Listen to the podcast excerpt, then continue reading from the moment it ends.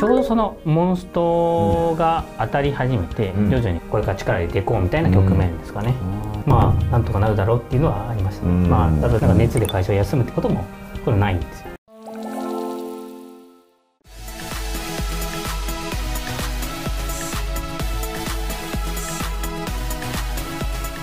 はい、皆さんこんにちは。えー前編に引き続き後編も平岡さんにお越しいただいております。よろしくお願いします。よ。ろしくお願いします、はい、平岡さん前編では、えっとミクシー社入られる手前のところまで伺ったんですけれども、えーミクシーさん入られますとお仕事としては多分なんか経営企画室にいらっしゃったと思うんですけどこれはなんかそのどういう経緯でそもそもミクシーさんに BC ホールが入ったのがある意味その、まあ、上場を見据えていろいろそのプロジェクトが動き始めるってことで入らせていただいて、うん。でいろんなその子会社の管理も含めていろいろやらせていただいてはいたんですけど、うん。まあ、上場がなんですかね、まあ、なくなってうんで次何何しようかなっていうのがあってで僕を誘っていただいた方も、まあ、それのタイミングでいなくなっちゃったんであまりその BC ホールにに多分自分がいてもバリューが出せないなっていうのがあって、次何をしようみたいなので、うん。ベンチャーっていうものに、まあ、うんそもそもそんなに触れてないなっていうのと、うん。インターネットサービスにうん。それまで触れてなかったっていうのがあるんで,、ですね。なんかそれどういう環境なんだろうっていうのが、まあ、興味本位っていうのが、うん。まあ、一番強かったですかね。うん。で、まあ、知ってる会社で、でちょうどそういう求人があったので,、でなんか面白そうだなっていうので入らせていただいたっていうのがきっかけですかね。えー当時のミクシーさんはどんなこう状態だったんですか？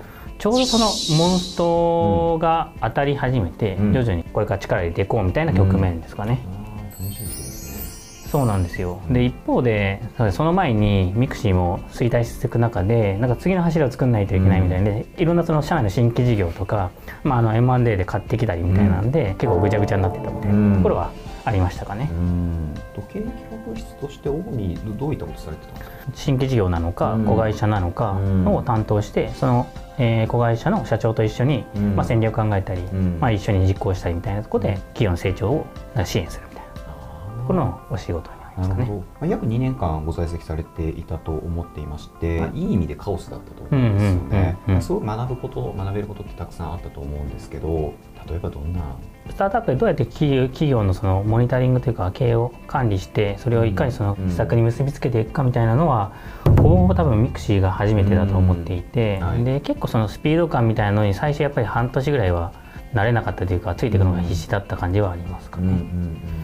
でそういうその考え方というかその整理の仕方みたいなのは、うん。そのミクシーの中で初めて、えー勉強させていただいたし今の会社でもそれが活かせてる部分はあるかなと思いますかね。ああなるほど。ちなみにあの前編で出てきた秘密のお勉強会は,、ままだ続いてたんですか？とミクシーの時もやってましたね。すごいバイタリティですね。もう始めちゃったんでや続けるしかないなっていうのが一つですかね。え。ーちなみに今でもややられてるんですか？いやーまあその体のために入る時にちょうどやめちゃったって感じですね。ああでも周りの人たちなんか言いませんでした？こんないい場をなくすんじゃないよとか。いやそれは多分僕が大変さを皆さんに理解してるんでそんなには言ってきてはないですけど、うん。ただまあまたやりたいですねっていうお声はいただいてますね。ああじゃあいつかまた復活させるわけですね。そうですね。やりたいですね。ぜひ。毎月はしんどいんで不定期がいいですね。年一ぐらいがちょうどいい。絶対なくなるやつじゃないですか。でついに2017年ですね。体の音さんに入られますと。これはまたなんかもう明確にこうミキシーさんの時から転職活動されていてのご縁だったんですか？それともなんかこうふとした別の角度からの縁だったんですか？子会社の支援をやらせていただくのもそうなんですけど、ポートフォリオ見直しみたいなのもちょうどあって、いろんなその M&A もどちらかというと売却の方を何件かさせていただいたんですけど、うん。ハードシンクスというか、うん精神的に辛い部分も含めて、うん。結構大変だったなっていうのがあって、うん。でもう少しその、まあ、自分の中で先を見据えていろんなそのうん自分をなんか請求できるフィールドがいいなっていうのが思い始めたっていうのがうん転職のきっかけですかね。体ノートさん入られて約1年後にあの役員になられてると思うんですけどあのこれもう入られる段階でそこの、えっとまあ、なんか期待値はあったって感じなんですか？そうですね、うん一応その期待を持っていただいて採用いただいたっていうのはあるかなと思います。ああなるほどなるほどなんかキャリア全体としてちょっと生々しいお話なんですけどなんか年収基本的にもアップアップしてた感じですか？いやそんなことないですね、まあ、カードで入るときは下げて入ってますし、うん。ちなみに何パーぐらい下げられたんですか？どれぐらい？10%あちょっと20%いかないぐらいですかね、うんうん。うん許容範囲ですか、そうですね。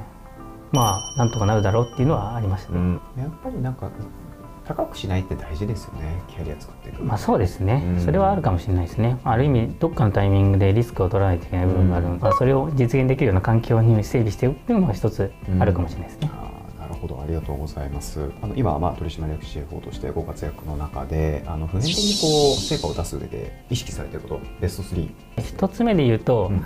多分健康っていうのは結構重要かなと思いますね。自慢じゃないんですけど、はい中学校からあの自分の都合で休んだことないんですよ、まあ、インフルエンザにかかったことないですし、ん。なんかその病院入院するみたいなこともないしなんか熱で会社を休むってこともこれないんですよ。健康体。そうなんですよ。それを産んでくれた母親には感謝ではありますけどあただやっぱりその結果を出す上うん。でやっぱりその最低限なんですかね結果を出せる環境にするかどうかっていうのが一つ重要だと思うんですけど、うん。あとはその今そのカラノートのビジョンって家族の健康を支えを増やす。っていうのが我々のビジョンではあるんですけど、うんまあ、支える上で一番重要なのってやっぱり自分自身が健康でやり続けることが一番重要だと思うので、確かに。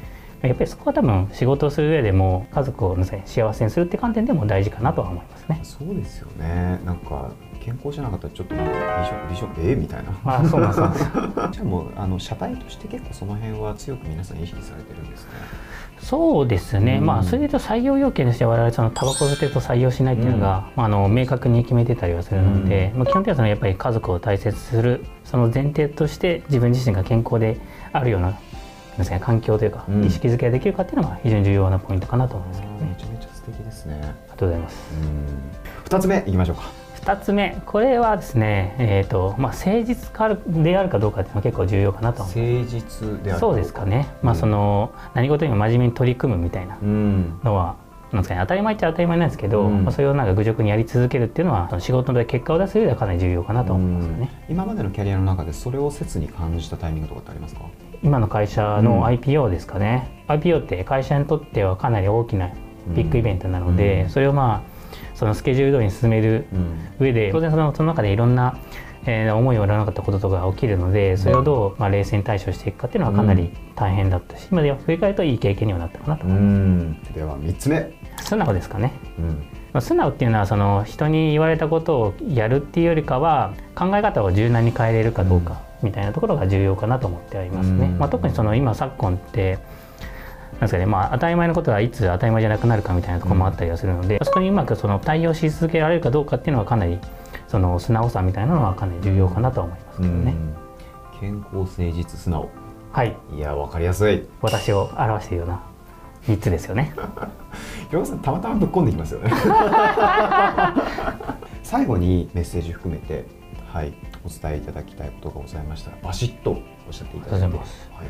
そうですね。もし今あの、まあ、これからのキャリアに悩まれているんであれば、どちらかというと悩んで選択しないよりかは悩んで選択して失敗するというか、経験する方がまだまだ多分20代30代って、まあ、いろんな経験、それから失敗しても取り返せる時間軸はあると思うんで、まあぜひいろんなことに挑戦してほしいなと思いますね。うんうんうん。体の脳とした的な何かは大丈夫ですか？ああそうですね。それで重要ですね。それで言うと、まあ、絶賛全方位的に募集してますし、まあ、うんコーポレートも絶賛募集しておりますので、うん。もしご興味ある方はぜひエントリーしていただけると。ありがとうございます。